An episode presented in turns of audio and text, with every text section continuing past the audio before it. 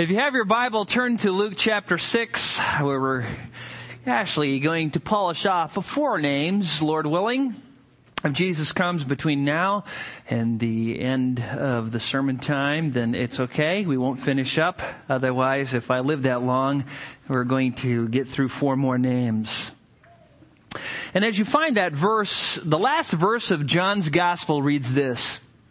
Thus, and there are also many other things which Jesus did, which if they were written in detail, I suppose that even the world itself could not contain the books that would be written.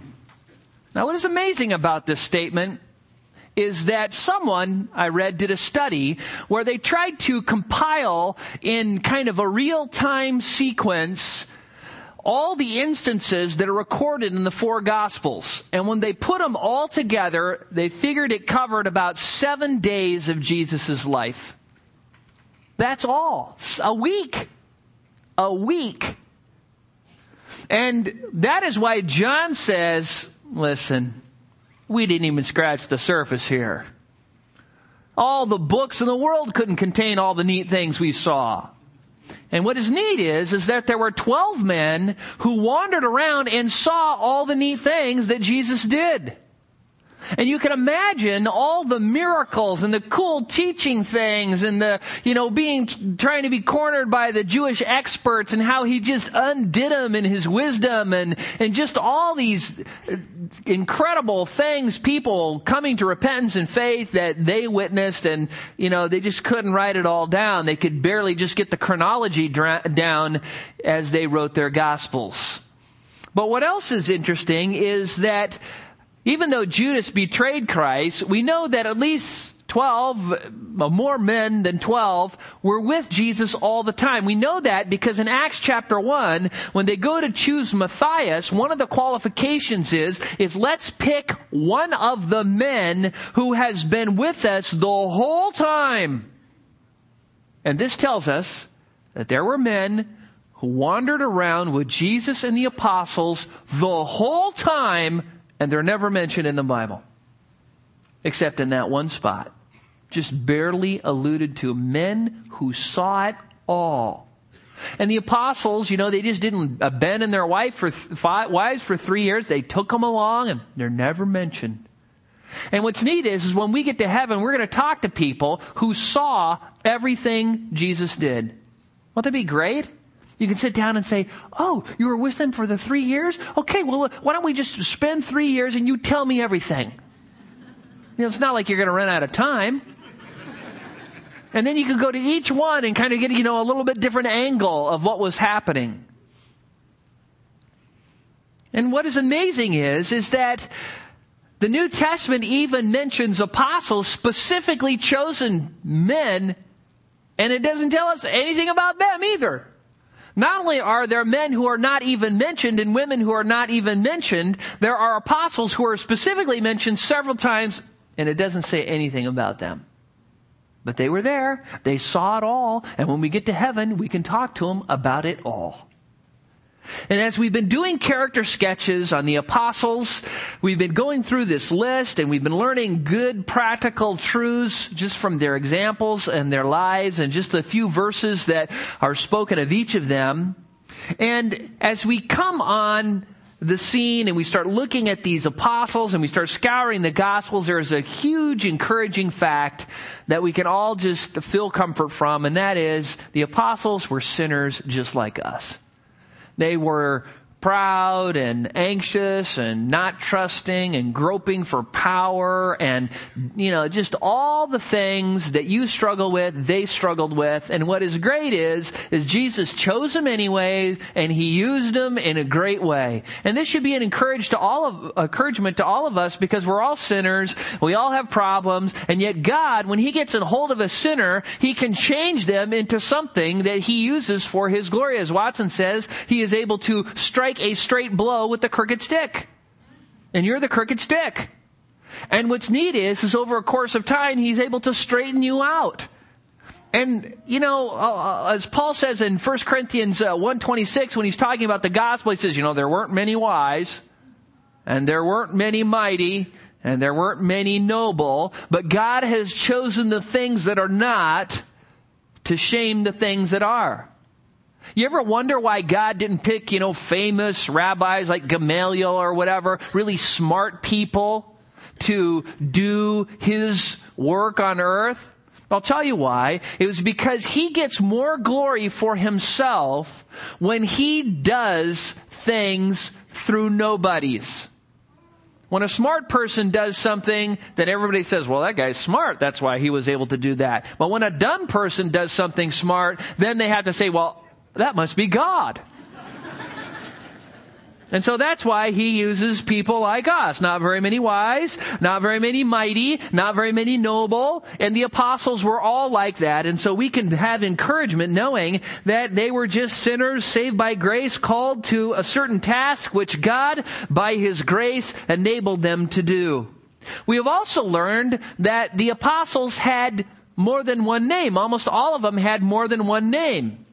And this becomes kind of tricky when you're studying the Gospels. You're trying to figure out about the apostles and you learn that each of them had one or two or three names. And it's kind of confusing. It's very confusing. Some of the names they had were very popular names, which makes it even more confusing because there's a lot of other people maybe in the Gospels which are named that.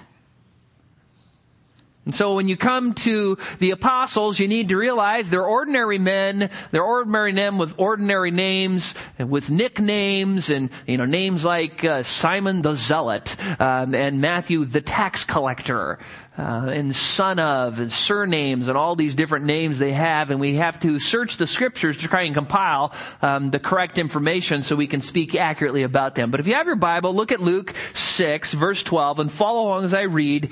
Then we're going to be looking at matthew thomas james as your your bulletin says and then also judas the son of james. We're going to add him on here also. And then that way next week we can devote an entire an entire message to Judas. Maybe more than one, but one for sure. All right, let's look at verse 12. It was at this time that he, Jesus, went off to a mountain to pray, and he spent the whole night in prayer to God. And when day came, he called his disciples to him and chose 12 of them, whom he also named apostles. Simon, whom he also named Peter, and Andrew his brother, and James and John, and Philip and Bartholomew, and Matthew and Thomas, and James the son of Alphaeus, and Simon, who was called the zealot, and Judas, the son of James, and Judas Iscariot, who became a traitor. So now we're going to come and look at Matthew, Thomas, James, and Judas, the son of James, but not in that order. We're going to start with the more obscure ones and then work towards Matthew and Thomas. The first one I want to look at is this. Um, Judas, the son of James. I mean, what do we know about Judas, the son of James? Oh, hardly anything. Luke just tells us there was a man named Judas, the son of James. But when you look at Matthew's account, Matthew, of course, Luke says Judas, son of James, to distinguish him from Judas Iscariot, who's, you know, the one who betrayed Christ, and who wants to even be associated with that. Everybody, you know, kind of has a know, aversion to Judas now because he kind of ruined that name. It's kind of like, you know, who marries, who, who calls their daughter Gomer. You know, you just don't do it. Um, and so there's all these qualifiers. And so Luke puts on there son of James. Matthew doesn't even use the name Judas or its shortened form Jude. He uses the name Thaddeus. Now, if you're studying, you come across, who is Thaddeus? Well, Thaddeus is Judas, the son of James, or Jude, the son of James. See how you start compiling names here? Mark does the same thing in Mark 3.18. John in his gospel mentions Judas, but then he adds the qualifying phrase, not Iscariot, in order to distinguish him from the bad guy, Judas Iscariot. In John 14, 21 and 22, it relates the only personal information we have about Judas, Thaddeus. In the New Testament, Jesus speaking to his disciples in the upper room says this, He who has my commandments and keeps them is the one who loves me. And he who loves me will be loved by my Father, and I will love him and disclose myself to him. Judas, not Iscariot, said to him, Lord, what then has happened that you are going to disclose yourself to us and not to the world. So we know that Judas was inquisitive. At that time, the normal Jewish concept of Messiah is a guy raises up, he's got some good power, He conquers Rome. He sets up his kingdom. And Jesus has just told him, listen, I'm going to disclose myself to you, but not the world. And so Judas, son of um, James, Thaddeus, says to Jesus, how's this going to work? How are you going to conquer Rome and set up your kingdom in this world so that no one notices? He's totally, he has no idea what Jesus is talking about. He's just totally clueless and you can tell. So it's just an honest question, but I think we can ask, just ascertain from this question a certain principle that uh, we could apply to our lives, and that is this. Uh, all of us need to hunger for the truth and seek out the truth, like Judas, son of James. All of us need to do that. That is Christian uh, when you come to the Lord, you should want to know the truth. You should want to read your Bible. You should want to study it and meditate on it and search it out and hunt things down and find neat truths. You should use it like life's cookbook. You know, when you want to make a, a cake uh, or something like that, um, you know, you you probably don't have all your your recipes memorized. Women, you just go and you open up your cookbook and you follow the instructions. Or let's say, guys, you're going to, you know, tune up your old jalopy and you get out your timing light and, you know, you're hooking it up. Well, you probably don't have everything memorized and the, the gaps of your spark plugs and the, the, you know, point distribution. And so what you have to do is you have to look it up. Well, in the same way, when you're living as a Christian, you have to look up the answers to life in the book. And a lot of Christians have gotten away from this. They have a problem, and the first thing they do is go to a secular source. They go to friends. They go to every place but the book. And Judas, of course, went to Jesus. Jesus is no longer living, but he left us the book. And this is the cookbook. This is the, the operations manual for life.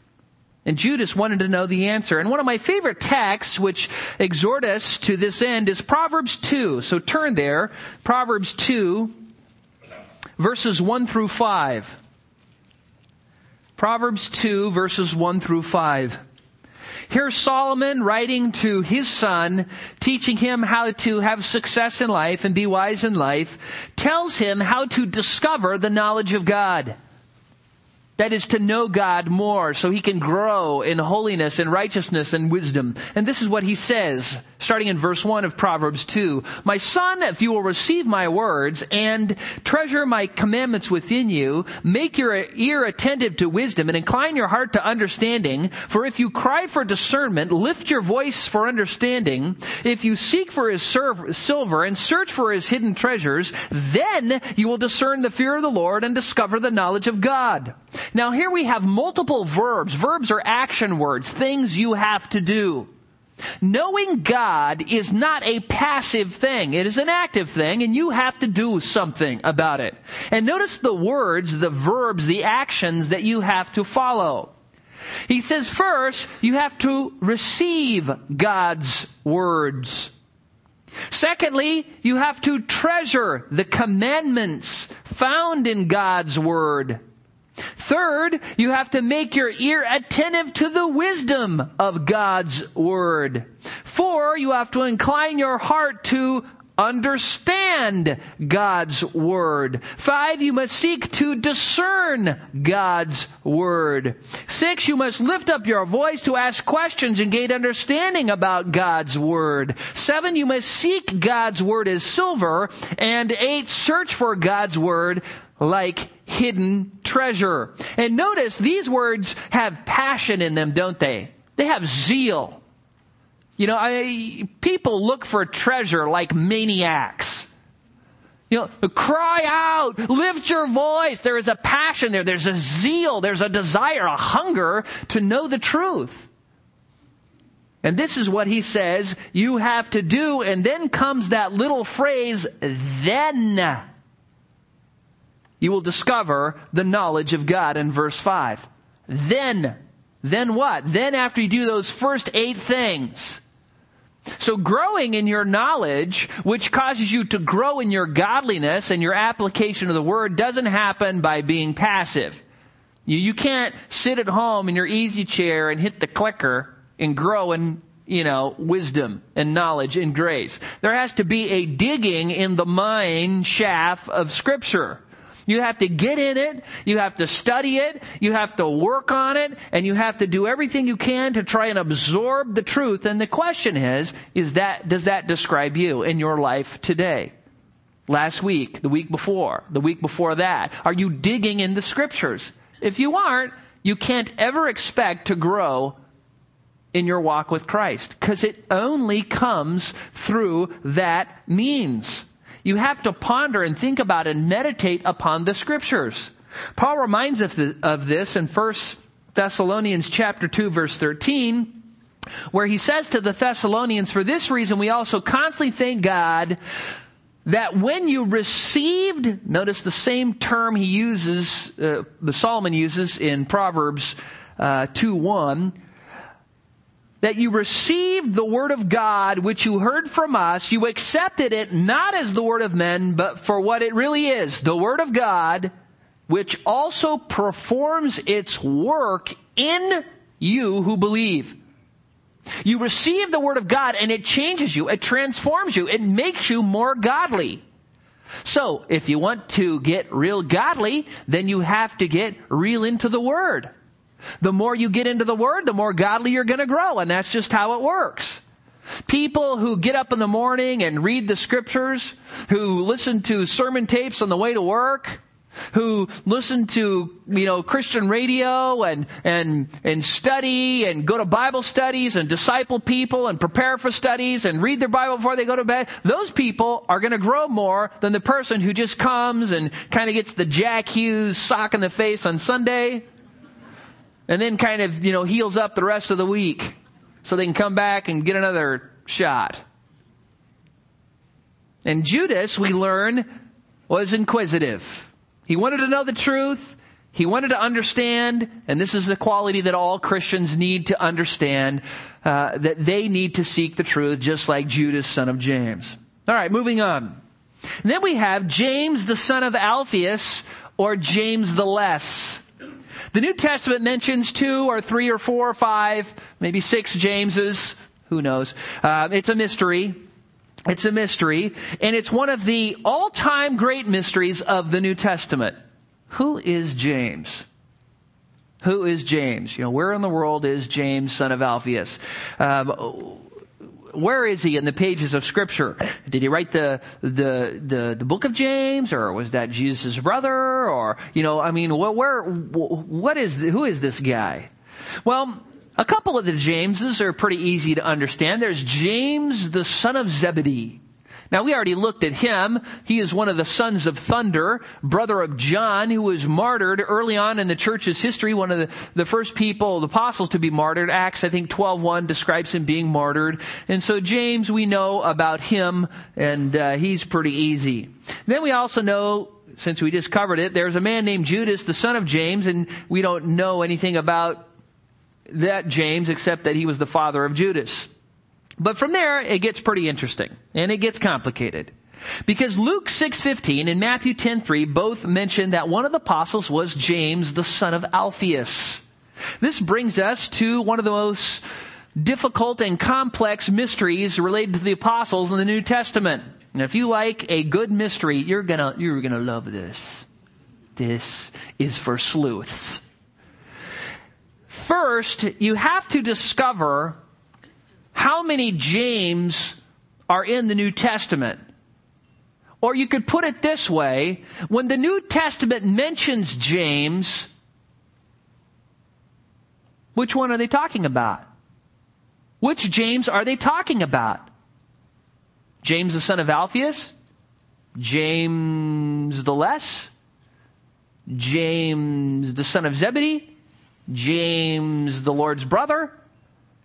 Some other James. See, this is what's kind of strange. It's interesting as, as you start looking at, at the New Testament, you define, you find out that there are all sorts of James. James was a common name, just like it is today. And so we have these men sprinkled throughout the pages of the New Testament, and you have to do all of this sleuth work to find out who in the world the James is in the passage that you're talking about, because if you're going to do a character sketch on somebody, you gotta know what passages are speaking of them. So, what we're going to do is we're going to do some mystery work here, some, uh, you know, uh, problem solving, uh, and so you will pretend that, you know, you are, oh, who is the sidekick of, uh, of, uh, oh, what was his name? Watson. You are Watson. Okay? And so let's go and see if we can figure this out. Turn to Matthew 27, 56. Matthew 27, 56. Now, this is the context here of Matthew 27, 56 is the account of Jesus' crucifixion. And in Matthew 27, 56, what's going on here is we are getting told who is standing there observe, observing Jesus being crucified. And it says this in verse 56. Among them was Mary Magdalene, the mother of James and Joseph, and the mother of the sons of Zebedee. So here we have two Marys mentioned, Mary, the mother of James, and Joseph. So Mary, who had two sons, James and Joseph, and Mary Magdalene, and they're there witnessing Jesus' crucifixion along with the mother of the sons of Zebedee. Her name is not given. So you take Matthew's account and compare it then with Mark's account in Mark 15:40. Turn over there. Mark 15 verse 40. Same context. Jesus being crucified. Mark says this in verse 40 of Mark 15. There were also some women looking on from a distance. That is, they were watching Jesus slowly die on the cross, and among whom were Mary Magdalene, and Mary, the mother of James the Less, and Joses and Salome. Now, Mark, instead of saying the mother of the sons of Zebedee, just gives us her name, Salome. He calls James, James the Less, to distinguish him from James the son of Zebedee, and he calls Joseph, Joses, which is another form of the same name, Joseph. Now, if you were to combine these two texts, they might read something like this. There were also some women looking on from a distance among whom were Mary Magdalene, Mary, the mother of James the Less, and Joseph, and Salome, the mother of the sons of Zebedee. Now, you take Matthew and Mark's account, and then you add John's account to them. One more clue, John 19, verse 25. Turn there. Same context again. Jesus is being crucified. Parallel account. Describing who was there watching. The text says, Therefore, verse 25, the soldiers did these things, but standing by the cross of Jesus were his mother and his mother's sister Mary, the wife of Clopas, and Mary Magdalene. Notice that John lets us know that Jesus' mother was also there standing by the cross. What was Jesus' mother's name anyways? Watson? Mary, there you go. So John describes Jesus' mother's sister and her name was yeah, that is interesting. Two daughters with the same name. No wonder we're confused. And she is described as the wife of Clopas. Now, if we add this information to our all-inclusive translation, it might read something like this. There were also some women looking on the cross from a distance, among whom were Mary, the mother of Jesus, her sister Mary, wife of Clopas, the mother of James and James the Less and Joseph, Mary Magdalene and Salome, mother of the sons of Zebedee. And John could have added, my mom. Now, isn't that interesting? Well, it's not as interesting as as we go on a little bit further. So we have Mary, the wife of Joseph, the mother of Jesus, and her sister Mary, the mother of James and Joseph, wife of Clopas, and Mary Magdalene, in addition to that, Salome, the mother of the sons of Zebedee, John's mom. What we learn from this is that Jesus' mother, Mary, had a sister with the same name as hers, and she was married to a man named Clopas. Now here is just a fascinating little tidbit. The name Clopas comes from a Hebrew name and it can be pronounced two different ways. The first way is Clopas, the second way is Alphaeus. I don't know how that works, it just does.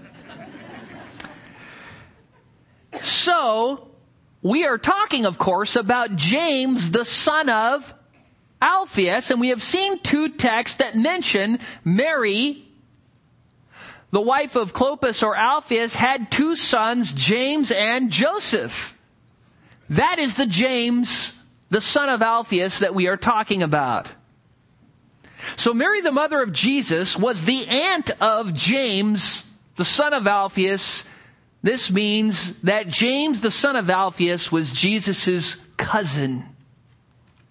Oh, fascinating, isn't it? But more amazing still is that Matthew, we learn a little bit about him. We're going to get to him in a minute, but we have to talk about him now. And that is Matthew had another name. Do you remember what his other name was? Matthew and Levi. Levi. And we saw this if you look back at Luke 5, verse 27. We were here several years ago.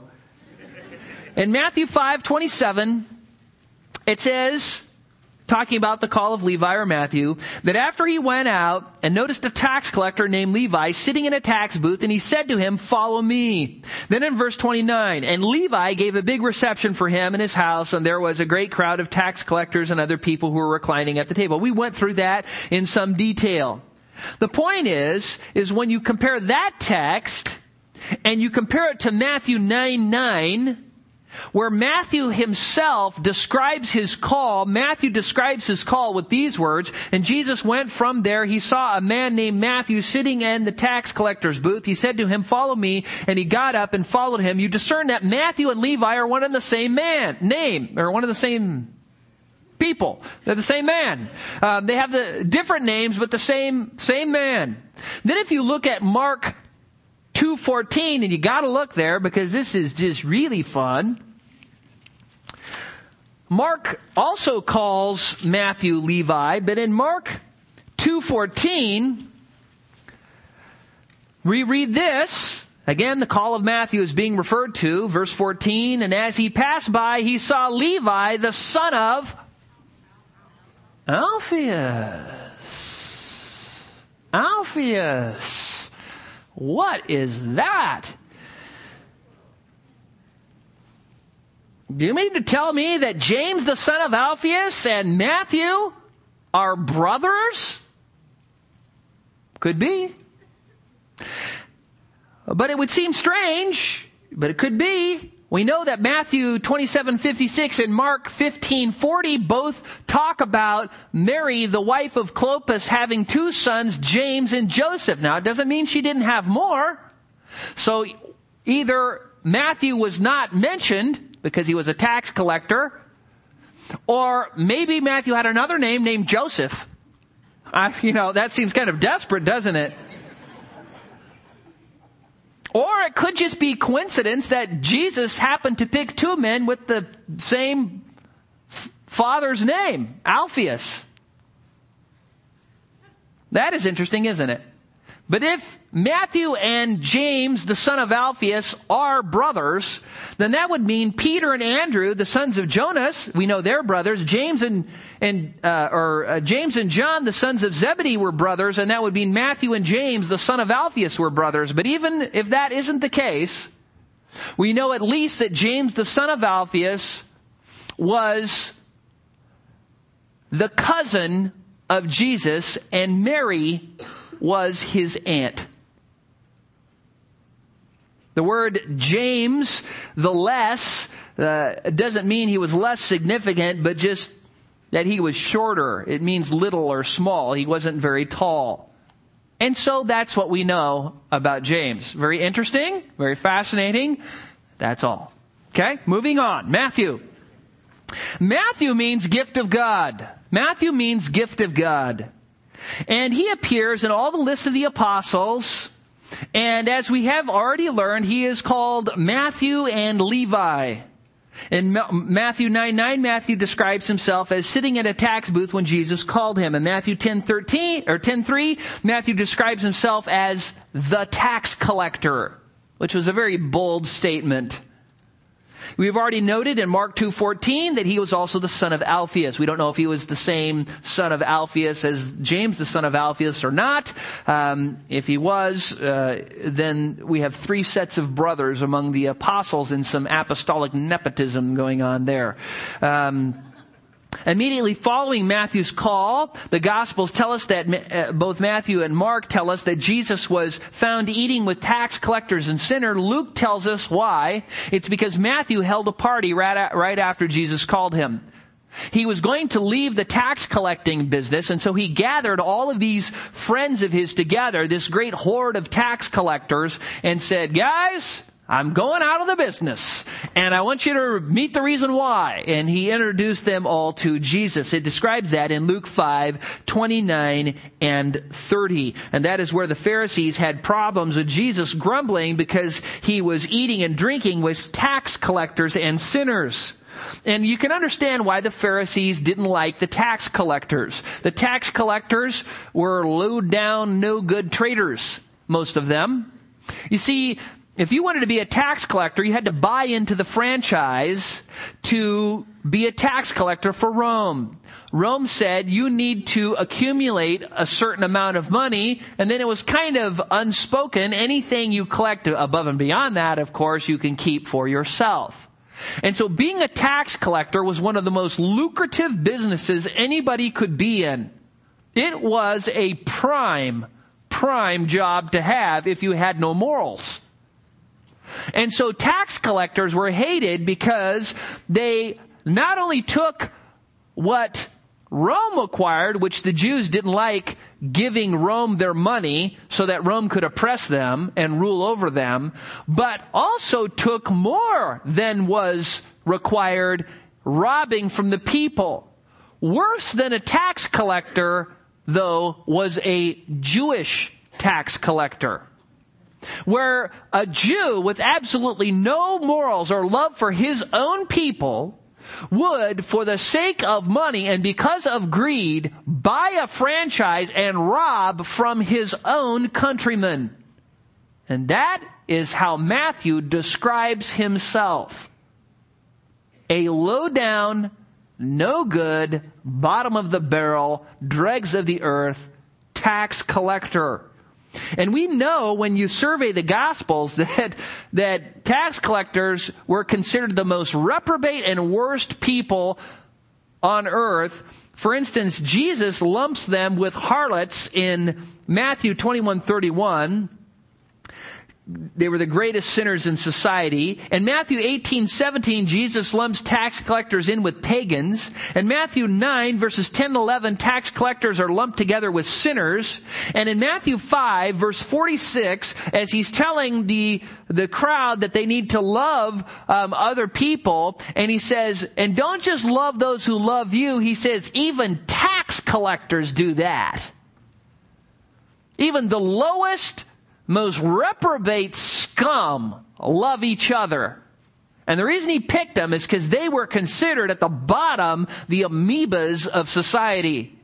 They were despised terribly.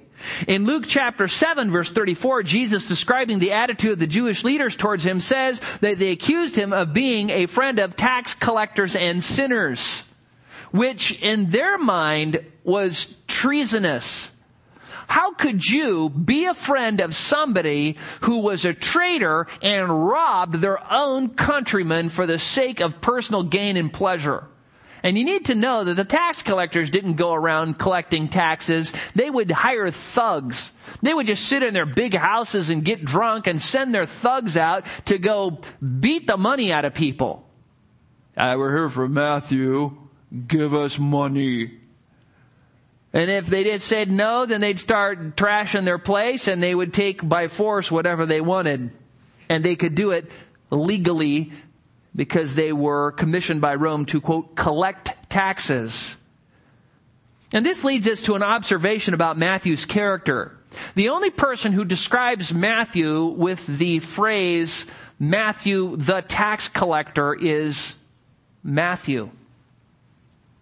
He's the only one. He, he writing about him, his own self, puts that most despised epitaph right on his name so that everybody knows I am Matthew, the dregs of the earth.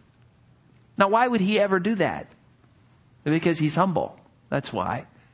And we've seen this in other apostles, and we see it in him. By the time he wrote, writes his gospel, he, like Paul, boasts in his weakness. Just as Paul said, I am the chief of sinners. I'm the greatest of sinners.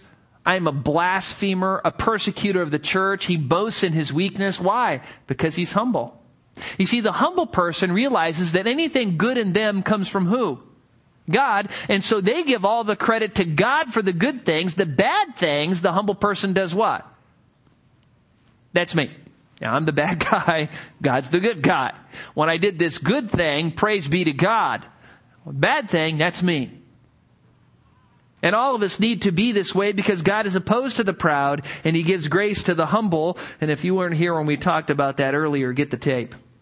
Secondly, we learn from Matthew that Matthew left all to follow Christ. He, out of all the apostles, had the most to lose from following Jesus. He had great wealth, great power. He had the backing of Rome. He had a coveted position. He was rich and wealthy like Zacchaeus. And when Jesus called him, he just turned away from it all to follow Jesus. And he had that big party to let everybody know, hey, I'm out of there. It's over. And there, I'm telling you, there would have been people waiting a mile long to get his job. Because there were a lot of traitorous Jews who for money would have sold their souls just like there is people in the world today. And this teaches us a principle. When you follow Christ, it, it costs you. We are confused about this today. Salvation doesn't cost you. Being saved, that price was paid by the precious blood of Christ. He shed his blood to pay the price to redeem you from your sins. But being saved costs you everything. Not to be saved, but being saved. And you need to understand that. Turn over to Luke 14.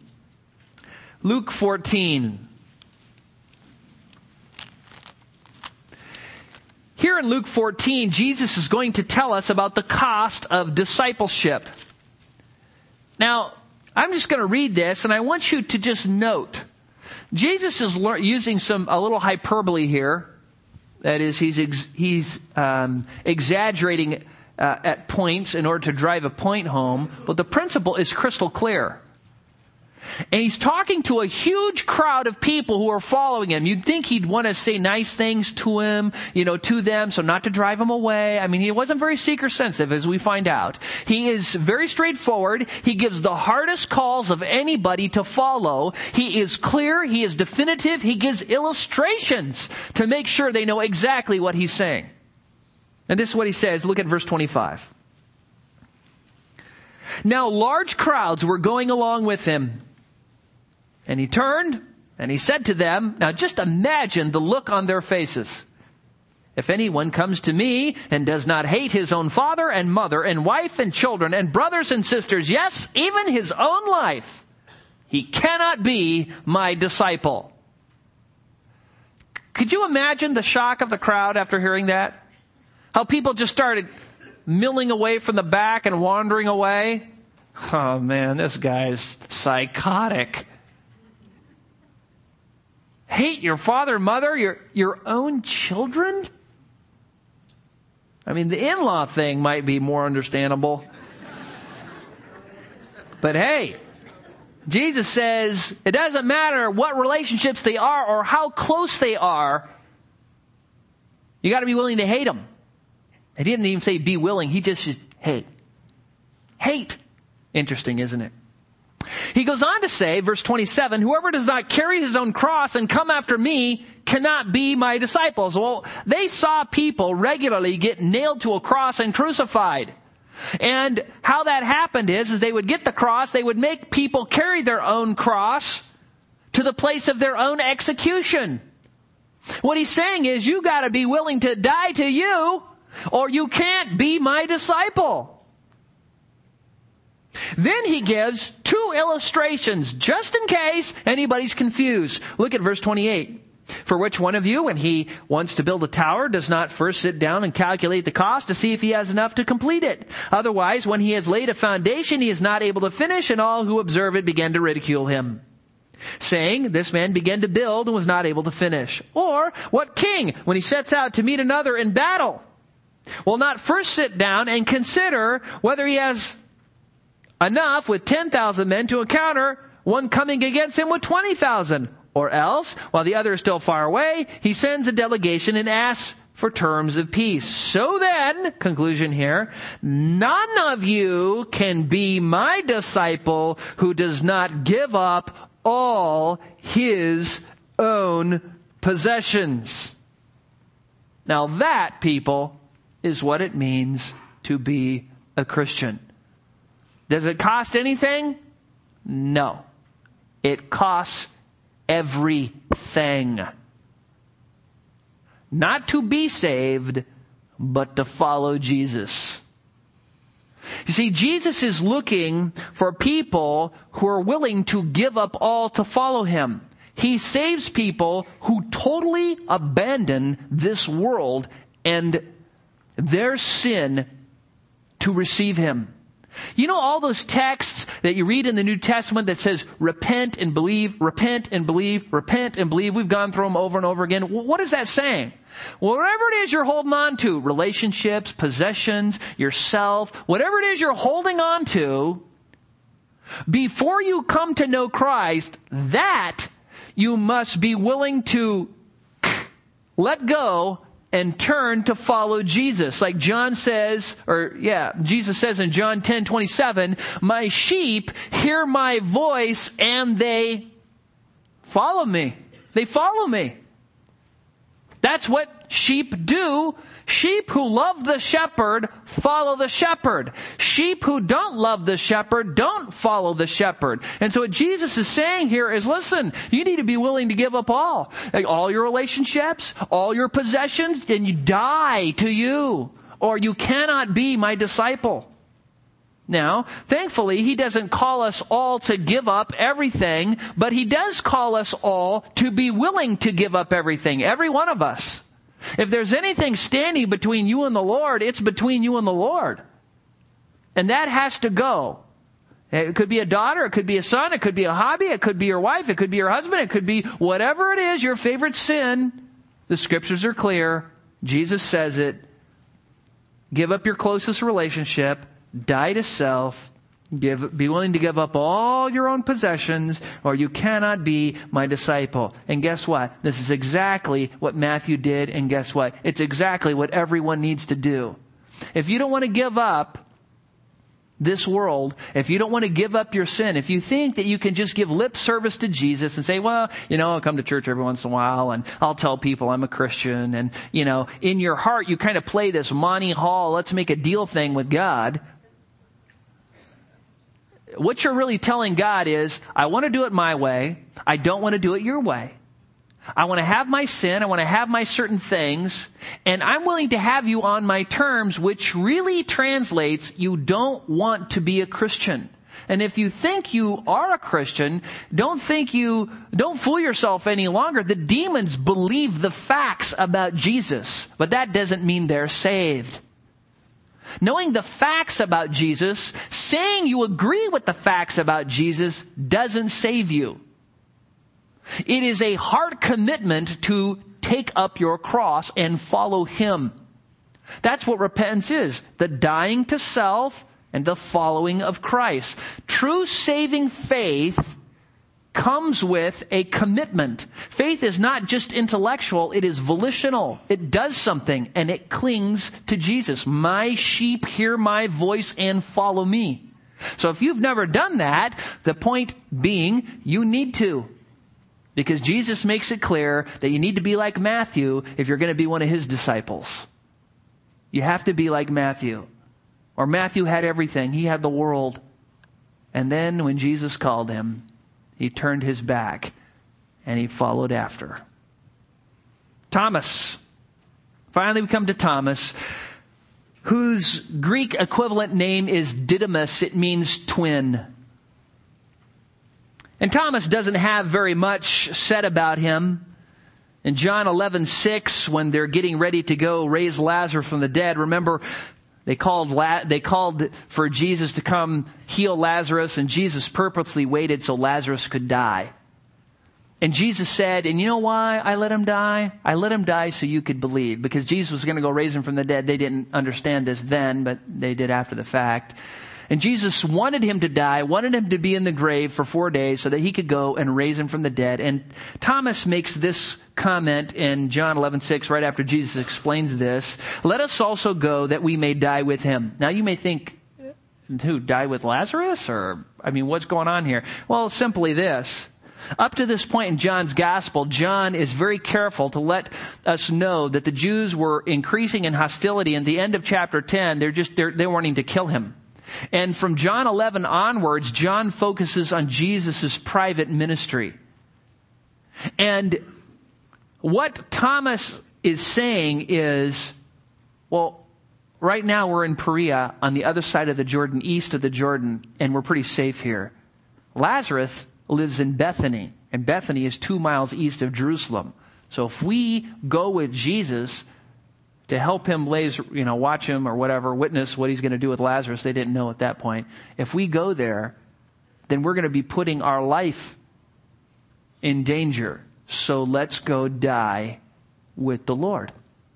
That's why he says that, which is the exact same lesson we learned from Matthew. He was willing to give up all to follow Christ. We see the same thing in Thomas. But of course, the greatest incident of Thomas that we can learn from is his statement in John 20. You got to turn there and we'll finish up with this. John 20. In John 20, verse 24, Jesus has risen from the dead, appeared to his apostles, but Thomas, of course, wasn't there. And John writes, but Thomas, one of the twelve, called Didymus, was not with them when Jesus came. So the other disciples are saying to him, we have seen the Lord. But he said to them, unless I see in his hands the imprint of his nails, and put my finger into the place of the nails, and put my hand into his side, I will not believe. You know what he is? An empiricist.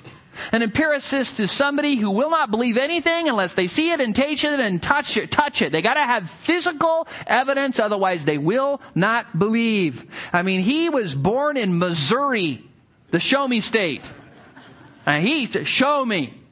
Now what's amazing is, is we're going to look in verse 26, that this went on for eight days. He's in a house with all the apostles who have seen the risen Lord and these women who have seen the risen Lord. And you know, all they're talking about for eight days, man, that was incredible, man. We saw Jesus for the dead. I'm not believing. I'm not believing. I'm not, unless I, and you show me, Missouri. But this is what I want to point out to you as we look at Thomas. None of the apostles, none of the apostles believed in Jesus until they saw him in his risen state. None of them believed he rose from the dead until they saw him. Thomas was not the doubting ex- exception, he was just the doubting average. They all doubted. And none of them believed that Jesus rose from the dead until they saw him. That changes, that levels the playing field, but this is what's neat. Thomas, after he did see Jesus, made the greatest statement of Jesus' deity found anywhere in the New Testament. Remember what he said? When he saw him and he appeared and Jesus said, here it is. Verse 27, he said to Thomas, reach here your finger, see my hands, reach here your hand, put it in my side. Do not be unbelieving, but believing. And Thomas answered and said to him, my Lord and my God. He got it. He got it. That is exactly correct. And this is the lesson we learn from Thomas, quote, doubting Thomas. And that is, he came to the place where he realized that Jesus was not just a great, powerful prophet gifted by God, that he was the very God of gods.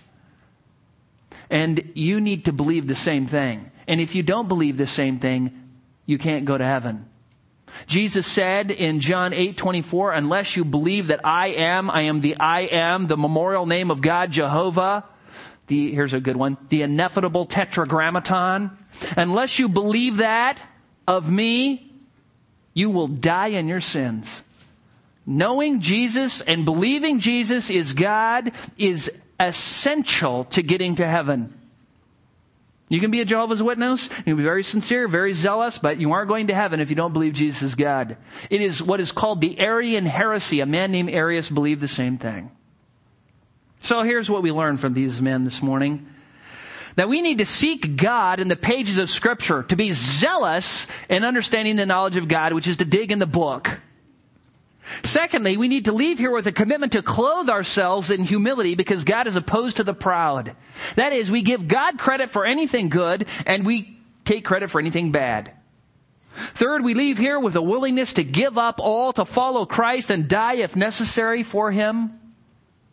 And four, we leave here with a firm faith that Jesus is the great I am, the very Lord God of heaven and earth. Next week, Judas. Let's pray. Father, we thank you for what we able to learn from these men, what great encouraging truths we get from them. If there's anybody here, Father, who has never repented of their sins and denied themselves, taken up their cross to follow after Jesus, I pray that they would do that today. There are people here who are thinking they can redefine the gospel and redefine what it means to be a Christian and keep their sin and keep the world and yet go to heaven. Shake them out of their delusion. For the rest of us, may we seek you with the whole heart. May we be humble. And may we constantly remind ourselves that the risen man, Jesus Christ, is also the very God, creator of heaven and earth, who we will see face to face someday and rule and reign with him in his kingdom. May we rejoice over that. We pray these things in Christ's name. Amen. If you are a visitor, please stop by at our visitor center and uh, get some information there. If you need somebody to pray with you, we have counselors over here.